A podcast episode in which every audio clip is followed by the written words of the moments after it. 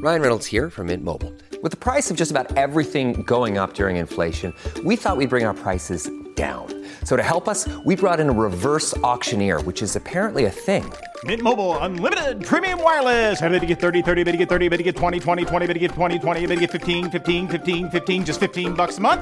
So, Give it a try at mintmobile.com slash switch. $45 upfront for three months plus taxes and fees. Promo rate for new customers for limited time. Unlimited more than 40 gigabytes per month. Slows. Full terms at mintmobile.com.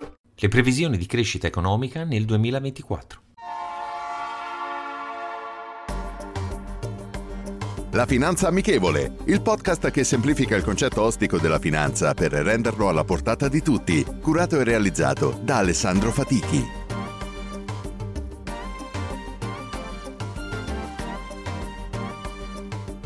Benvenuti ad un nuovo episodio della Finanza Amichevole.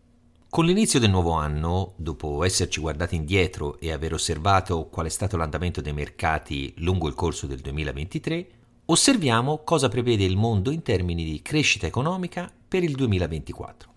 Sembra che le previsioni al riguardo per il 2024 sono state riviste al ribasso da parte di alcune delle principali istituzioni finanziarie internazionali.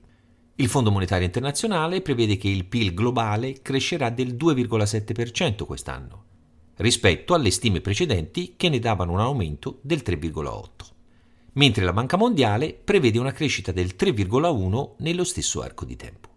Infatti, secondo l'ultimo sondaggio del Fondo Monetario Internazionale riguardante gli scenari economici a venire, il 60% degli economisti interpellati hanno definito le prospettive economiche globali come anemiche e prevedono un peggioramento generale delle condizioni nell'anno a venire, pur restando d'accordo sulla carenza di rischi per quanto riguarda la possibilità di gravi recessioni.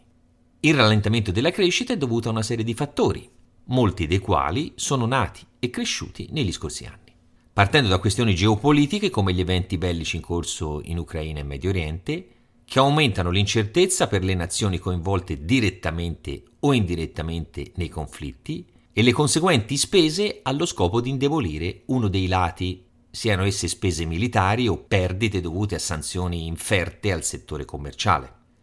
Anche l'inflazione, aumentata fino a raggiungere livelli record in molti paesi sviluppati, sta ancora inferendo gli apparentemente ultimi colpi di coda, nonostante sembri che l'aumento dei tassi di interesse che ha caratterizzato il 2023 sia giunto alla fine. Tuttavia, questa politica di restrizione adottata da tutte le principali banche centrali non ha contrastato del tutto gli effetti dell'inflazione sul breve termine causando un rallentamento dell'economia di molti paesi colpiti da questa erosione del potere d'acquisto dei propri abitanti, soprattutto quegli stati che hanno un debito pubblico elevato e hanno visto un basso aumento dei salari negli ultimi anni passati, come l'Italia. Questo rallentamento della crescita economica si rifletterà in tutte le aree del mondo. Le previsioni al riguardo variano a seconda dell'area. A livello globale, Varie fonti, fra cui il sito di statistica tedesco Statista, vedono l'inflazione in calo, con un aumento che passerà da quasi il 7% dell'anno appena concluso a un più 5,7% previsto per il 2024 e un più 4,6% per il 2025. L'Ocse prevede una crescita del PIL media per quest'anno da parte dei suoi Paesi membri dell'1,4%, che va a raddoppiare se si contano solamente i Paesi membri del G20, raggiungendo un più 2,8. Lo stesso segretario generale dell'Ocse, Mattias Korman, ha dichiarato a riguardo che le economie di tutto il mondo continuano a affrontare sfide sia di bassa crescita e alta inflazione, prevedendo che quest'ultima sarà tornata al valore scelto come obiettivo delle banche centrali entro il 2025 nella maggior parte delle economie. Andando a vedere altre previsioni di crescita per quest'anno, per i paesi parte dell'APEC, cioè l'Asia Pacific Economic Cooperation, fra i quali figurano anche Stati Uniti e Cina, si prevede un rallentamento della crescita dal 3,3% al 2,8%, complici problemi anche di natura meteorologica che ostacolano il commercio attraverso l'Oceano Pacifico. L'Unione Europea invece prevede un aumento dell'1,3% del PIL complessivo, con un leggero calo dello 0,1% rispetto alle previsioni dell'estate. In aumento rispetto allo 0,6 del 2023 in ribasso rispetto a quanto si aspettava la Commissione europea, mentre per l'Eurozona le previsioni del 2024 parlano di un più 1,2% del PIL. Nelle economie emergenti e in via di sviluppo la crescita è prevista in lieve aumento. Il Fondo Monetario Internazionale prevede una crescita del 4,5% nel 2024, la Banca Mondiale invece prevede una crescita del 4,3% sempre nello stesso anno. Guardando invece alcuni stati singolarmente, per quanto riguarda l'Italia, l'Ocse la prevede come uno dei fanalini di coda fra gli stati del G20 in termini di crescita quest'anno, con una crescita di appena dello 0,7%. Situazione simile anche per la Germania, il Regno Unito e la Francia. Anche per essi la previsione è di una crescita fra lo 0,6 e lo 0,8 unendosi al nostro paese in coda davanti solamente all'Argentina fra i 20 stati, in quanto per quest'ultima le previsioni quest'anno è di un forte calo del PIL per la situazione che ben conosciamo di questo paese. Mentre dal lato opposto della lista, l'Ocse prevede un aumento maggiore per le nazioni asiatiche con India, Indonesia e Cina, che sono gli stati con la crescita economica del proprio PIL più alta prevista fra i 20 membri. Per Nuova Delhi si prevede un più 6,1, Giacarta più 5,2 e Pechino più 4,7. Tutte ben sopra la media del G20 citata in precedenza.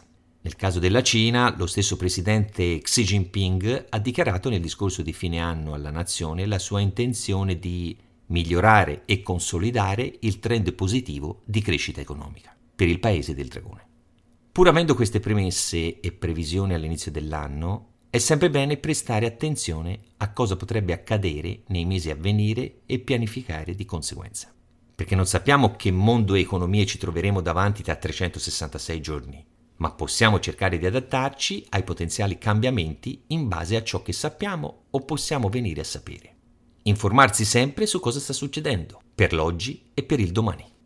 La citazione di oggi è la seguente. Il PIL non misura né la nostra arguzia né il nostro coraggio nella nostra saggezza, nella nostra conoscenza, nella nostra compassione, nella devozione al nostro paese. Misura tutto, eccetto ciò che rende la vita degna di essere vissuta. Robert Kennedy.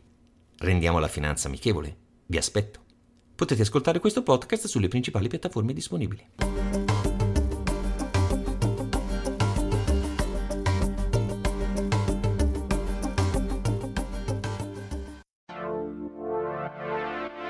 Ciao, sono Andrea Daniele Signorelli.